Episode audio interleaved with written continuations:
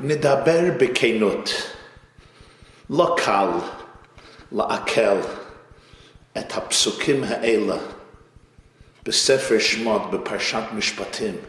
מיד בהתחלת הפרשה, החוק השני, המצווה השנייה, שניתנת לעם היהודי לאחרי נתינת התורה בהר סיני. וכי ימכור איש את ביתו לעמה, לא תצא כצאת העבדים. מה קורה פה? זהו המסר השני שמעניקים לעם החדש, עם היהודי, כשמעצבים בפניהם את המוסר, את האתיקה התורנית היהודית לכל הדורות כולם.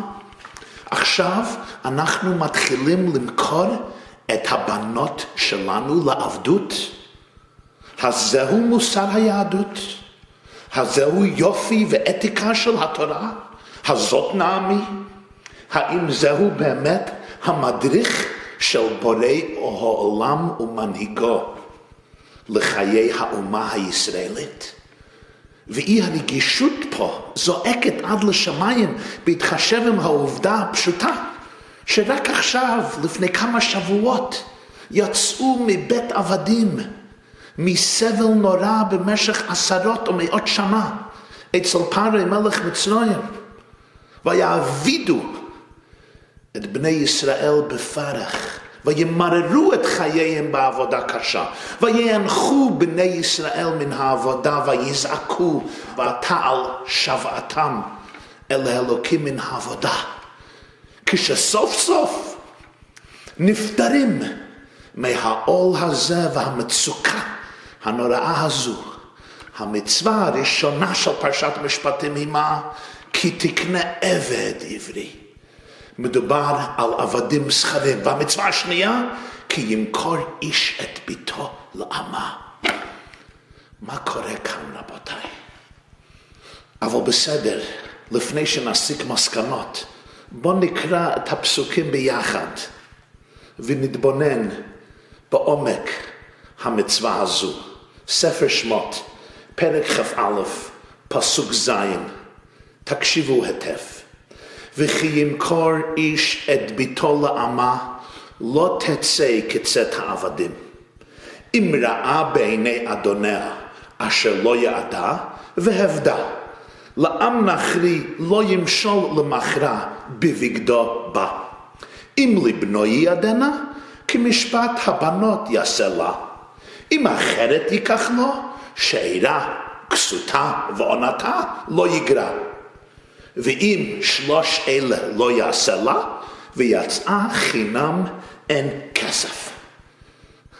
אבל במחילה, כשקוראים את הפסוקים האלה בהשקפה הראשונה, לא רק שהמוסר כואב לנו, לא רק שזה קשה לעכל מבחינה רגשית, אפילו ההבנה הפשוטה של הדברים, מה אומרים הפסוקים האלה?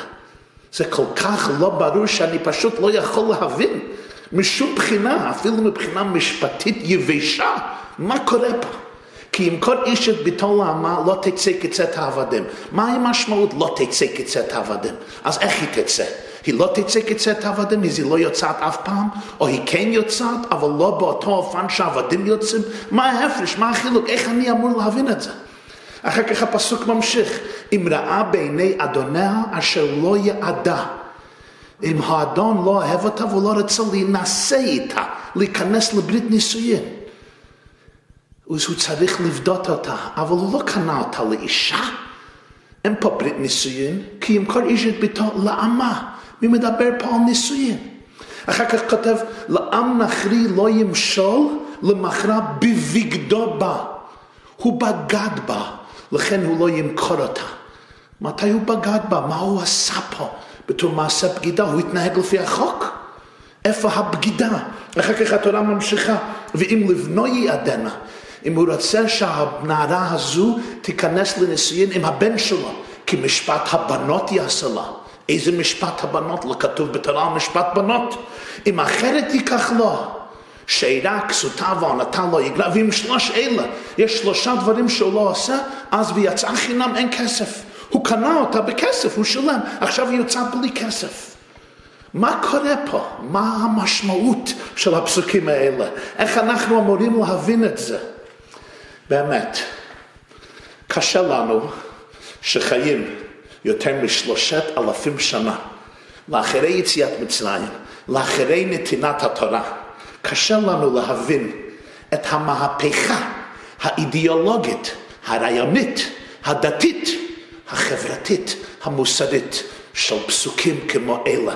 בעצם, הפסוקים האלה, ההשקפת עולם הזו, עיצבה חלק גדול מהמוסר של עולם המערבי.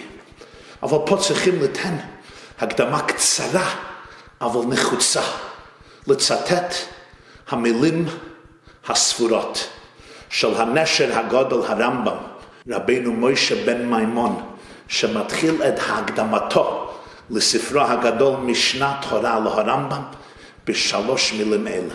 תורה בפירושה ניתנה. פירוש הדברים, וכך מסביר, מסביר הדברים הרב הגאון רב שמשון רפאל הירש, זיכרונו לברכה, הרב של פרנקפורט במאה ה-19. מה פירוש תורה בפירושה ניתנה? בעצם כל הפסוקים של חמישה חומשי תורה, של כל תורה שבכסף ושל כל התנ"ך, הם רישומי דברים קצרים שטומנים בתוכם שעות, ימים, שבועות, חדשים ושנים של הרצאות, שיעורים, סמינרים בעל פה שמשה רבנו מסר לעם היהודי במשך ארבעים שנה במדבר. משה רבנו הרצה את הדברים בעל פה, הסביר כל חוק, כל משפט, כל מצווה, כל סיפור, בפרטיות, בהרחבת הדברים, בהמחשות, אבל אחר כך הוא מסר לעם רישומי דברים מאוד מאוד קצרים, פסוק אחד יכול לכלול בתוכו ימים וחדשים של הרצאות ושיעורים וכולם טמונים וכלולים בגלוי או ברמז בפסוק הזה. לכן מערכת היהדות השלמה מורכבת משני חלקים אלה, תורה שבכתב ותורה שבעל פה. זה לא הפירוש שיש תורה שבכתב ותורה שבעל פה מנסה לפרש מה שכתוב בתורה שבכתב. זה להפך. התורה שבכתב הוא הפירוש על תורה שבעל פה. התורה שבעל פה היא-היא מסירת התורה בעל פה ממשה רבנו לעם היהודי.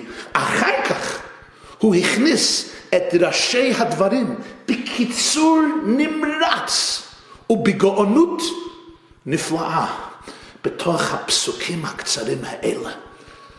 אז בתוך המילים של כל פסוק טמונים המון המון אינפורמציה, דעות, השקפות, פרטים והרחבה. ומצווה זו של מכירת הבת לאמה העברייה ודאי לא יוצאת מן הכלל הזה.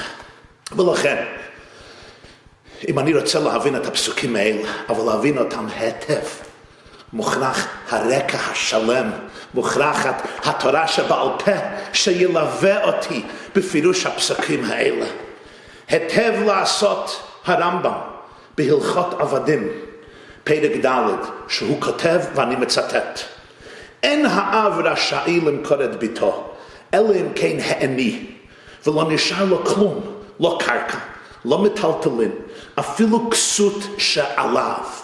כלומר, הרמב"ם אומר לנו, לפי הפירוש של חז"ל בתלמוד בבלי ובכמה מקומות, אל תסתכל על הפסוקים האלה כי ימכור איש את ביתו לאמה.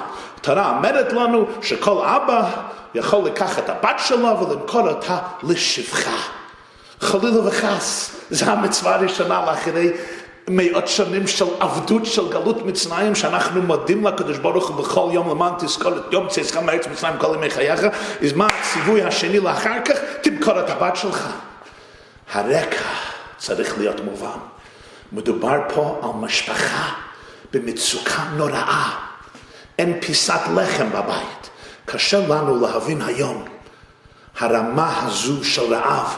למה אין דוד באמריקה שיכול לשלוח כמה דולרים? למה הממשלה לא נותנת קצת מזון? מה קרה עם קופת העיר? מה קרה עם גבאי צדקה?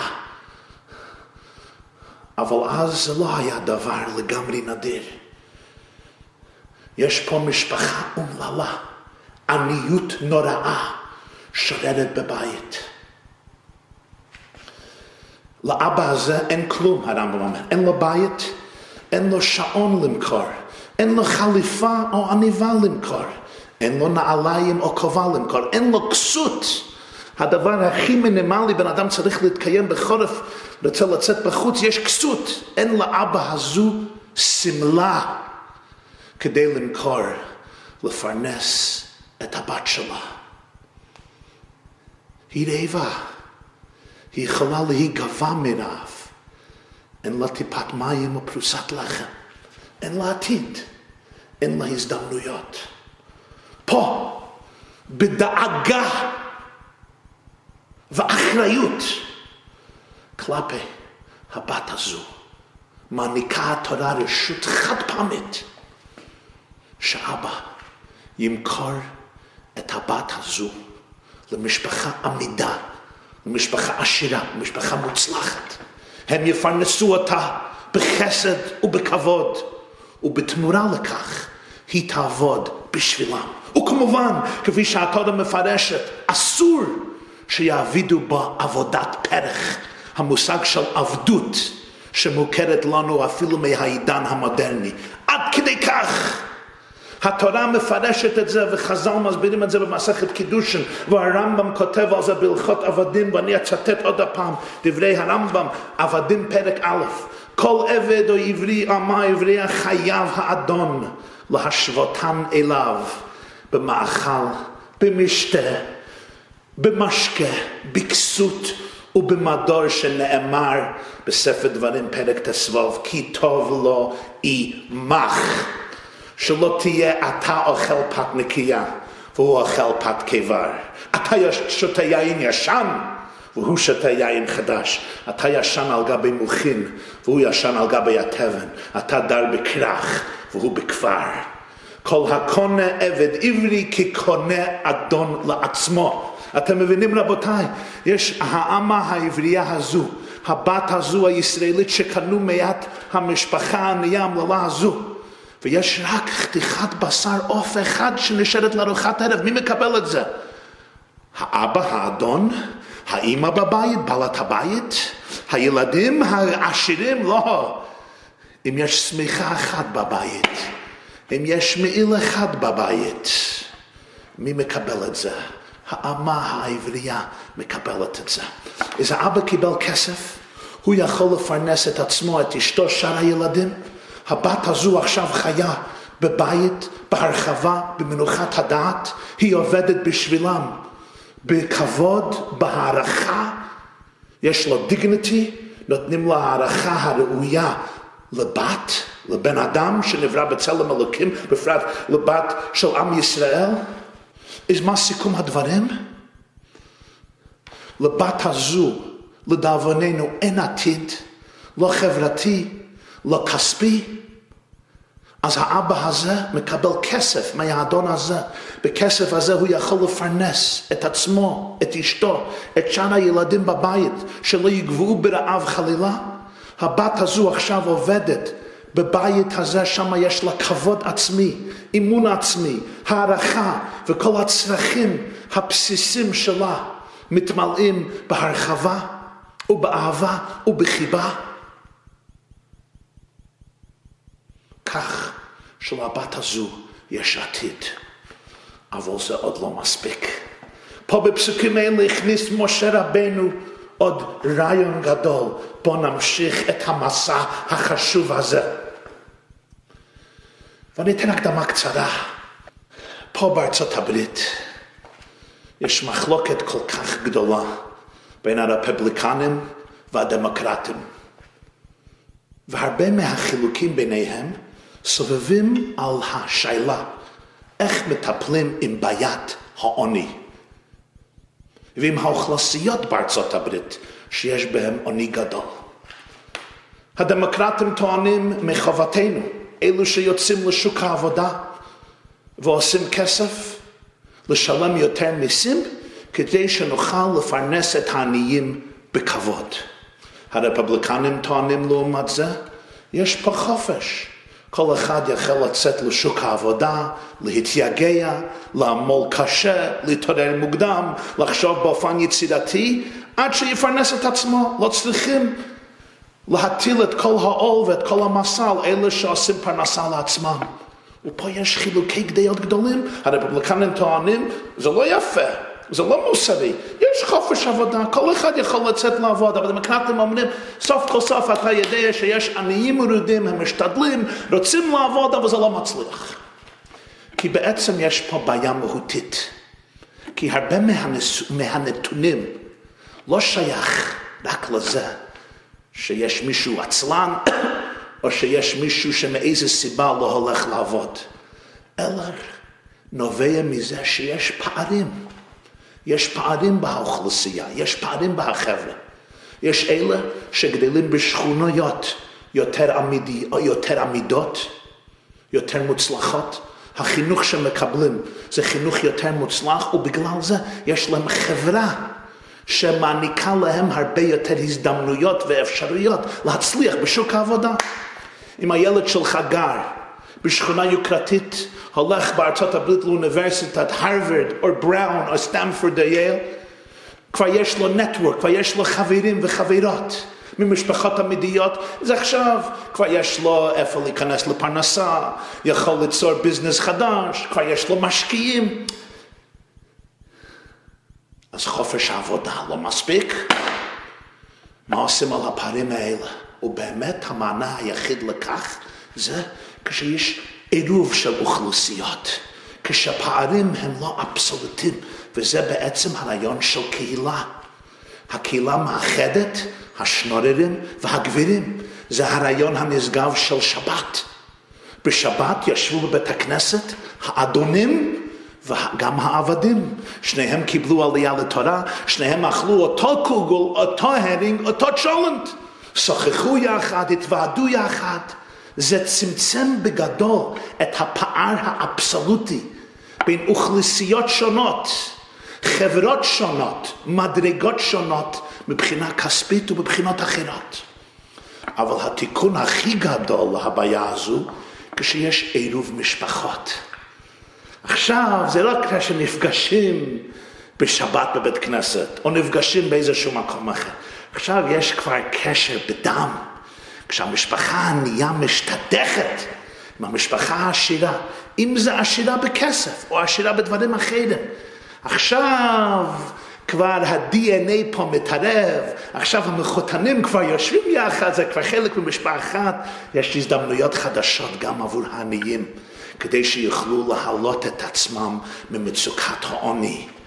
וזהו בעצם הנקודה השנייה הטמונה בפסוקים אלה. לא מספיק, אומר, אומרת התורה, שהאבא יחשוב לעצמו, אין לי פיסת לחם ליתן לנערה המללה הזו, הבת שלי. אין לי בגד חדש שאני יכול, אני לא יכול לקנות לו בגד חדש. בסדר, נמכור אותה למשפחה ושם היא תצליח. זה לא מספיק. נו, יהיה עוני, תאסוף כסף, תעבוד הרבה יותר קשה. התורה אומרת, לא, יש פה תנאי שני. התנאי השני הוא שהאבא באהבתו ובריגושות שלו רואה פה פוטנציאל שהבת שלו תוכל להתחתן או עם האדון בבית או עם אחד מהילדים בבית. כשיש פוטנציאל כזה, אז התורה מתירה לאבא לעשות מעשה דרסטי כזה. ולכן התורה ממשיכה. רק אם האבא מבין שיש פה פוטנציאל שהבת הזו הקטנה תיכנס לבית הזה ותישאר שם על אריכות ימים ושנים טובות, לא בתור אמה, לא בתור מי שעובדת בבית, אלא מי שיתחתן או עם האדון או עם אחד מהילדים שלו. אז היא כבר לא צריכה לצאת מהבית הזה. אז ההלכה הזו מאושרת בחוקי המוסר היהודי. פרקטיקה, פירוש, האדון צריך להבין את זה, שבאיזשהו שלב אם הוא מעוניין בה, או הילד שלו, הבן שלו מעוניין בה, צריכים לשאול את האמה הזו. ואם, ואם היא מסכימה, אז אפשר ליצור מזה ריאליות חדשה. שהיא מתחתנת למשפחה הזו, והבת הזו שגדלה במצב כזה שמבחינה כספית, מבחינה חברתית, לא היה לה עתיד, היא עכשיו יכולה להצליח בגדול בחיים. ולכן ממשיכה התורה, אם ראה בעיני אדוניה אשר לא ידע והבדה, לעם נכרי לא ימשול למחרה בבגדו בה. איפה הבגידה? הבגידה היא בגלל שהוא לא נכנס איתה בחיי נישואין, הוא לא מחויב והיא לא מחויבת, אבל זה נקרא בגידה. למה היא נמכרה לבית הזה? אם אין פה פוטנציאל שיכניסו אותה לנישואין עם המשפחה המוצלחת הזו, זו כבר נקראת בגידה מבחינת האבא, מבחינת האדון. נכון, הם לא בוגדים במובן המילולי, הם השתדלו, הם חשבו שיש פה פוטנציאל, אבל למפרע זו נקראת בגידה. כי סתם להכניס בת יהודייה כדי שתעבוד בהבית, אפילו אם נותנים לה כל הצרכים שלה, ויש לה חיים טובים מאוד, ואבא קיבל כסף, זו נקראת בגידה. אם הרעיון הסופי, התכלית הסופית, לא התמששה, שהבת הזה והמשפחה הזו תצא לגמרי ממסגרת של עוני ומצוקה. שחסרים הצריכים הבסיסים של החיים. ולכן הוא אומר, זה בסדר. הוא לא מוכרח, לא מחייבים שום איש ושום אישה להתקדש, להינשא אחד לשני בלי רצונם. אם ראה בעיני אדוניה אשר לא ידע, אז והבדה. עכשיו יש עליו חיוב חדש, הוא צריך לעזור להבא הזו לקח הבת בחזרה.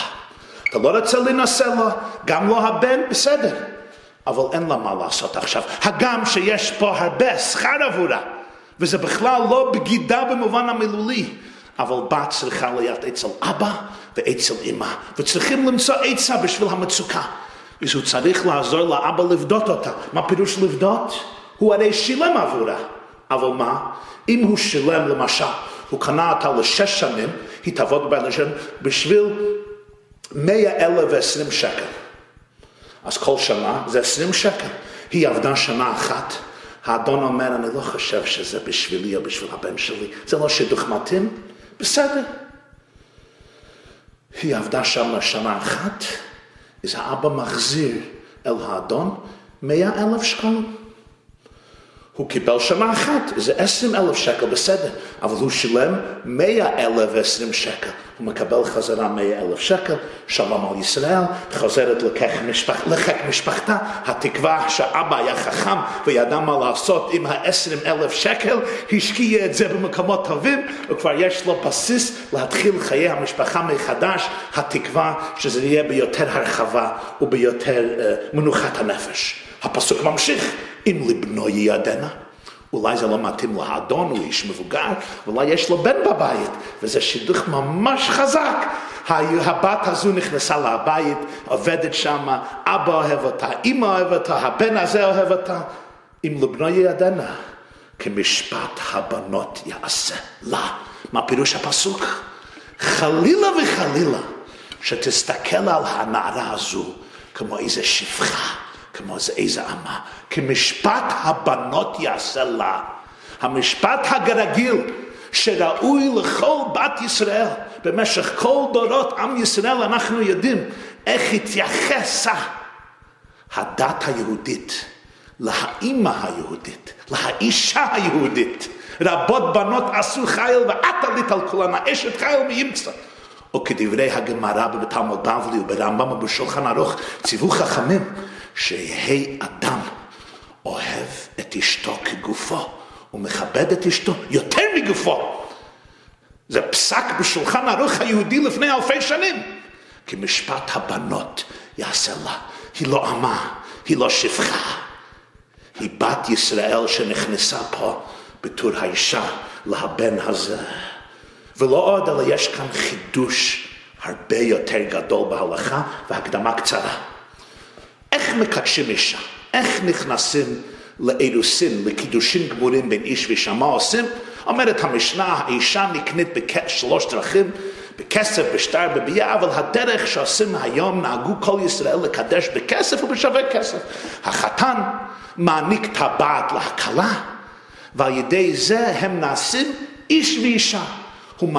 הוא שם הטבעת, עונד טבעת על אצבעה, ואומר לה, הרי את מקודשת לי בטבעת זוהי כדת משה וישראל. פירוש, החתן אמור, מחויב, ליתן משהו ששווה כסף להקלה, ואומר לה שהוא רוצה להיות הבעל, והיא רוצה והיא מסכימה להיות האישה. אין מקדשין אישה אלא מדעתה, ואז הם נעשים בשעה טובה ומוצלחת זוג חדש בישראל. יש פה בעיה. האדון הזה, או הבן שלו, רוצים לקדש את האמה הזו. האם הם צריכים להעניק לה משהו? היא עובדת אצלם בבית, אבל אם הם צריכים להעניק לה משהו? אומר הרמב"ם בהלכות עבדים פרק ד', כיצד מצוות ייעוד?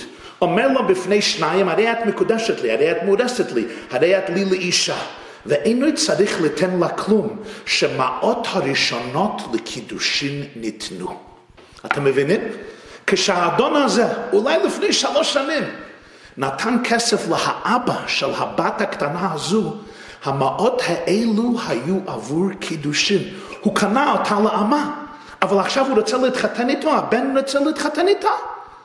הוא לא צריך ליתן כסף חדש לנערה הזו, לבת הזו, כדי להינשא איתה. המעות הראשונות לקידושין ניתנו. ועכשיו אני שואל אתכם, מדוע הסבירו חז"ל את החוק הזה באופן מוזר זה. הוא נתן כסף לפני שלוש שנים כדי לקנות אותה לעובדת בית. והמעות האלו הם מעות הקידושים? מוזר, לא? יש פה רעיון עמוק מאוד שחכמינו ז"ל מסבירים לה. תבינו את זה רבותיי. חכמינו זיכרונם לברכה מעניקים לנו יסוד עצום. כשאתה מתחתן עם הבת הזו. זה לא הפירוש שתחשוב לעצמך, אה, ah, היא הייתה אמה, אבל עכשיו היא נעשית אישה. לא ולא. מעות הראשונות לקידושים ניתנו, כאילו שהיא נעשית אישה למפרע מהרגע הראשון שהיא נכנסה לבית שלך. היא לא נכנסה בתור שפחה, היא נכנסה בתור אמה. אמה זה גם מלשון אם, אם בישראל. מבחינה פסיכולוגית, רגשית, השקפתית. אל תסתכל על ה... הייתה שפחה לו שלוש שנים, אחר כך גדלה בסולם המעלות ונעשית האישה של בני או האישה שלי. לא! הסתכלות פסולה לחלוטין. למפרע מרגע הראשון היא כבר הייתה אישה שלך. כך אתה חייב להסתכל עליה. מרגע הראשון היא הייתה השותפת המלאה שלך בחיים. אהוב את אשתך כגופך ותכבד אותך, אותה יותר מגופך. בסדר, יגיד, אוקיי, אין בעיה, אני אתייחס אליה כמו אישה, אבל אני מותר לי כך אישה שנייה. בסדר, היא תהיה האישה הראשונה, אבל היא תהיה כמו אישה התפלה, אם האחרת ייקח לה. אומרת התורה לא, שאירה כסותה ועונתה לא יגרע. חלילה וחלילה שיהיה שום דבר שיפגע בהכבוד ובצרכים הפיזיים, הרגשיים, הרוחניים, המשפחתיים, החברתיים, הפסיכולוגיים של אשתך. שאירה מזון. כסות בגדים, עונה זה הזמן בין האיש והאישה, לא יגרע. אחר כך נסיים את התורה אם שלוש אלה לא יעשה לה. מה זה שלוש אלה? מה זה שלוש אלה? הוא לא לקח אותה לעצמו בתור אישה, הוא לא ייעד אותה לעצמו, הוא לא ייעד אותה לבנו, וגם, מה הדבר השלישי? אין לאבא כסף לבדות אותה. אז ויצאה חינם אין כסף. עכשיו היא יצאת חינם. אם הוא לא ייעד אותה לעצמו, אם הוא לא ייעד אותה לבנו, אולי הבן לא הסכים, אולי היא לא הסכימה, ואין לאבא כסף לבדות, תשלח אותה אין כסף. חינם! אבל מה פירוש חינם? הרי האדון שילם בשבילה מאה אלף ועשרים שקל, מה פירוש יצא חינם אין כסף? מה פירוש הדברים? ועד מה הדדליין, מתי צריך להחליט שאין שידוך פה? על זה מסבירים חז"ל, כשהיא נעשית נערה, כלומר בת מצווה. בגיל 12, אז הזמן הרגיל, בפרט באותן שנים, בשנים מהן שנכנסו אז לקידושין, ויצא חינם אין כסף. כשהיא מגיעה, ברגע שהיא מגיעה בגיל 12, ויצאה חינם אין כסף. לא אכפת לי כמה כסף אתה שילמת. אתה מחליט שזה לא שידוך, בסדר גמור, אין לאבא כסף לבדות אותה, בסדר, היא הייתה פה עד ל-12, היא יוצאת בחינם אין כסף וחוזרת לחיק משפחתה הביולוגית, אם לא היו פה שידוכים. אז לסיכומו של עניין, המדובר פה שלאבא אין פרוטה בכיס. הוא רוצה שלהבת הקטנה שלו תהיה עתיד. עוד יותר, הוא מקווה שיכול להיות שינוי דרס, דרסטי בכל העתיד שלה ובכל המערכת המשפחתית. ואז מותר לאבא למכור את הבית שלו למשפחה כזו, לאבא ואימא וילדים כאלה שיבטיחו לו עתיד מזהיר כזה. אם אין הפוטנציאל הזה, אסור לו למכור אותה. אם יש לו כסף אפילו כסות למכור, אסור לו למכור אותה. אם היא נכנסת לבית ההוא והיא יכולה להשתדך, בסדר גמור. יפה מאוד. נכריז סימן טוב ומזל טוב יהיה לנו לכל ישראל אמן. אם לא, היא יוצאת או על ידי פדיון, אבא פודה אותה והאדון מוכרח להתפשר, לוקח חזרה את הכסף, הוא לא יכול להגיד, אני קניתי אותה, זה לא הולך ככה. אם האבא מוצא כסף, או מישהו אחר במשפחה מוצא כסף, מצווה שיבדו אותה. או אם היא מגיעה לגיל 12 נערה, או כפי שלמדים בכל דיני עבדות, עד שש שנים. אין דבר כזה שהיא שמה יותר משש שנים. אפילו אם הייתה ילדה, ילדה מקסימה ומבוגרת כבר בגיל חמש. שש שנים עוברות והיא יוצאת בחינם. אין כסף. ופה תבינו, דבר נפלא. לכן זוהי המצווה השנייה לאחרי מתן תורה. פה התורה מגלה לנו דרך החשיבה שלך. יצאתם ממצרים, אתם בונים עם נשגב, עם חדש, עם נפלא, תשנו את העולם. קיבלתם את התורה בהר סיני, פנים בפנים דיבר השם עמכם. אבל המצווה השנייה, שאני רוצה להגיד לכם, אומר הקדוש ברוך הוא לעם ישראל, זה לדאוג לבנות שנמצאות במשפחות כאלו. לדאוג לבנים ולבנות שאין להם כלום. ולא רק מבחינה כספית, יש אלה שסובלים ממצוקה בגלל בעיות פסיכולוגיות, בעיות משפחתיות, בעיות רוחניות, בעיות רגשיות, בעיות חברתיות. איפה רואים? התוקף, העוצמה, המוסר, הכוח הפנימי של עם, כשמסתכלים איך הם מטפלים בבנות ובנים שבאים ממקומות כאלה. זה עיצב את הרגישות היהודית ואת מוסר התורני לאורך כל ההיסטוריה הארוכה והמפוארה שלנו. ופה עוברים לפירוש נפלא של ספר הזוהר. אחד מספרי היסוד של תורת הקבלה אומרת, אומר הספר הזוהר כי אם כל איש את ביתו לאמה לא תצא כצאת העבדים. מה פירוש? איזה עבדים? עכשיו אנחנו מבינים, כן? מה הפירוש? לא תצא כצאת העבדים. עבדים יוצאים לשחרור. פה הכוונה היא שלא תצא כצאת העבדים. למה? כי היא תישאר שם, לא בתור אמה, לא בתור אם, ודאי לא תצא כצאת העבדים. עבדים רוצים לצאת. שש שנים יעבוד בשנה השביעית יצא לחפשי חינם כפי שכתוב לפני זה בפרשת משפטים. פה, וכי אם כל איש את ביתו למה לא תצא כצאת העבדים. המשימה, התכלית, התוכנית הייתה, היא לא תצא, היא תישאר לא בתור עבד ולא בתור אמה, אלא בתור אישה, בתור אמה. זהו העומק הטמון בפסוק זה. כשמבינים את זה, מבינים את הכל, מה קורה פה. אומר ספר הזוהר, לא תצא כצאת העבדים משמעותו, לא תצא כמו שהעבדים יצאו מבית פרעה. איך יצאו היהודים מפרעה, ממצרים? כתוב, כי ברח העם. העם ברח. פה היא לא תצא כצאת העבדים. היא לא צריכה לברוח מהבית. עבד רוצה לברוח מהבית. לא תצא כמו שהעבדים יצאו מפרעה, ברחו ממצרים. כי היא לא רצה לברוח. היא רצה להישאר. היא האימה של הבית. היא האימה של הבית. לא רק שהיא נתקבלה בסבר פנים יפות בתוך המשפחה, היא נעשית עקרת הבית. היא השתתחה או, או עם האדון או עם הבן של האדון, אז היא נעשית חלק אינטגרלי מכל המשפחה הזו, מכל הבית הזה. אבל הזוהר מוסיף עוד רעיון. לא תצא כצאת העבדים, במצרים העבדים ברחו. כתוב בספר ישעיה, לעתיד לבוא, לא בחיפזון תלכו, ולא במנוסה תצאו, כי בשובה ונחת תיוושעו. עבדי פרעה ברחו לעתיד לבוא בביאת המשיח במהרה בימינו, אמן. נלך לאט, לא בבריחה, לא בחיפזון תלכו, בשובה ונחת. מהי כוונת ספר הזוהר? אז פה, בסיכום הדברים, אני מגיש בפניכם רעיון של אדמו"ר הצמח צדק.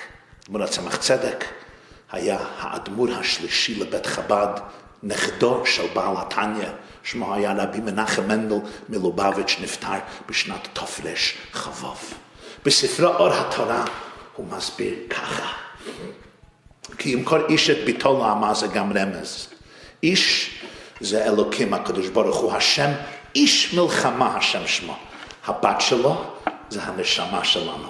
כל נשמה היא חלק אלוקה ממעל, ברא קראה דאבוה, בנים אתם להשם אלוקיכם, בני בכורי ישראל. כי אם כל איש את ביתו לעמה פירוש, הקדוש ברוך הוא שולח את הבת שלו. הוא מוריד את הנשמה האלוקית הנשגבה, הגבוהה, לתוך העולם הפיזי ולתוך גוף גשמי וחומרי. כי אם כל איש את ביתו לעמה. איך אנחנו מסתכלים על המתח הזה בין הנשמה והגוף. אז היו כאלה במשך ההיסטוריה, דגלו בהשיטה שצריכים לשבור את הגוף. שצריכים לשבור את הגוף בתניות ובציגופים. סוף כל סוף התכלית היא שהנשמה תברח מהגוף. העולם הזה זה רק פרוזדור כדי שתיכנס לטרקלין עולם הבא. אבל בסופו של דבר מסביר לנו הצמח צדק מיוסד על הזוהר. כוונת התורה היא, וכי ימכור איש את ביתו לעמל לא תצא כצאת העבדים. התכלית הסופית היא לא שהנשמה תברח מהגוף, שהנשמה תתייעד עם הגוף. שיש שידוך גמור ביניהם, בניין עדי עד, הרמוניה. התכלית הסופית של היהדות והתורה זה לא לשלול את הגוף, לבטל את הגוף, לברוח מהגוף. לא, לברר ולזכך את הגוף עד שהנשמה והגוף יהיה להם שלום בית הכי מצוין, הכי מושלם. היה פעם יהודי, שמו היה רב אברהם סמיליאנר. הוא הגיע לבעל התניא, והוא התענן על כל התאוות שיש לו מצד הגוף הפיזי שלו. אומר לבעל התניא, כתוב בספר איוב, ומבשרי אחזה אלוקה. פירוש הדברים פירש בעל התניא, מבשרי אחזה אלוקה. יש לך יכולת לראות את האלוקים בתוך הבשר שלך. אתה צריך ללטש את הבשר עד שתראה שם אלוקות. כי פנימיות ואמיתיות הגוף זה גם אלוקות. גם העולם הפיזי והחומרי שלנו זה הכל אנרגיה אלוקית. אתה הראית לדעת כי השם הוא אלוקים אין עוד מלבדו. ודאי יש מצבים בחיי האדם אם ראה בעיני אדוניה אשר לא יעדה והבדה. האדון אומר לנשמה אני לא מעוניין בך, בך. הבן שלי לא מעוניין בך, אז היא צריכה לצאת. אבל מה התכלית? התכלית היא לא תצא כצאת העבדים, שלא תברח מהגוף. להפך, החידוש לעתיד לבוא הוא לא בחפזון תלך. אתם לא רצים במנוסה, בשובה ונחת תבשעו. כי יש פה מיזוג שלם בין הנפש והגוף, עד כדי כך שהנפש היא האישה והגוף נשאת הבעל שמשפיע על האישה, כי בעצם יש דברים שבהם הגוף הוא יותר נעלה מהנשמה. וכתוב בספרי קבלה וחסידות שלאחרי ביאת המשיח הנשמה תקבל מזון שלה מתוך הגוף. היום יודעים בפסיכולוגיה שהתרופות, התרפי הכי מוצלח, מהתרפיס הכי מוצלחים היום, זה עובדים עם הגוף. יש פה ספר רב מכר, The Body holds the score.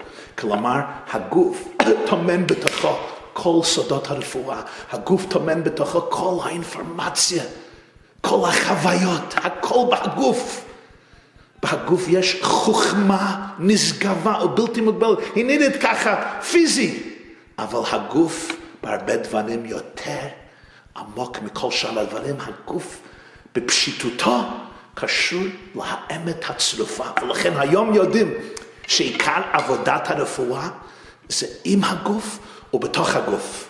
שמעתי פעם מהרבי מלובביץ' בהתוועדות, אני חושב זה היה שבת פרשת משפטים 87, תשמ"ז, והוא סיפר משהו מאוד מרגש שהוא שמע מחותנו, אדמו"ר הרייץ, אדמו"ר רבי יוסף יצחק שניירסון, האדמו"ר השישי לבית חב"ד.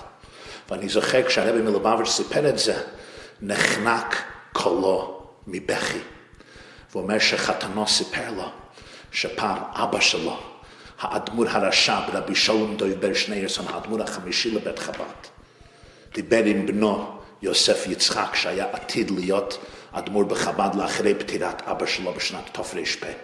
ובאמצע השיחה הוא הפשיט את שרוולו. הוא הפשיט את השרוול והראה את היד שלו לבן. והוא מצביע ונוגע ביד, בהבשר של היד. הוא לא רצה לגע בהבגד, רצה לגע בבשר היד. ואומר לו, יוסף יצחק, זה, ביידיש הוא אומר לו, זה ויתייר דגוף איס. תסתכל כמה יקר הגוף הזה. בשביל הגוף הזה שפך הקדוש ברוך הוא כל כך הרבה תורה ומצוות. בשביל הגוף הזה, בשביל יוקר וחביבות הגוף, נתן אלוקים את כל התורה, כי רוב התורה והמצוות קשורות באיזשהו אופן. להגוף שלנו, לאיברים הגשמים שלנו, למעשים והדיבורים והמחשבות שלנו, עם הגוף שלנו ובתוך הגוף שלנו. המגיד במזריץ' הגדול, תלמידו ממלא מקומו של הבעל שם טוב, כתב פעם מכתב לבן שלו, רבי אברהם המלאך קראו לו, כי הוא היה מלאך, והוא לא הסתכל, לא היה רגיש למצב הגוף שלו. כותב לאבא ביידיש, הקליין לחל אין גוף, a gross לחל אין הנשמה. נקב קטן בגוף זה נקב גדול בהנשמה. לא תצא כצאת העבדים, תכלית כל הבריאה היא לגלות ההרמוניה הנפלאה בין הנפש והגוף, הגשם והרוח, שמיים וארץ, החומר והכוח הפנימי של החומר, עד שיהיה אחד באחד ייגשו ורוח לא יבוא ביניהם.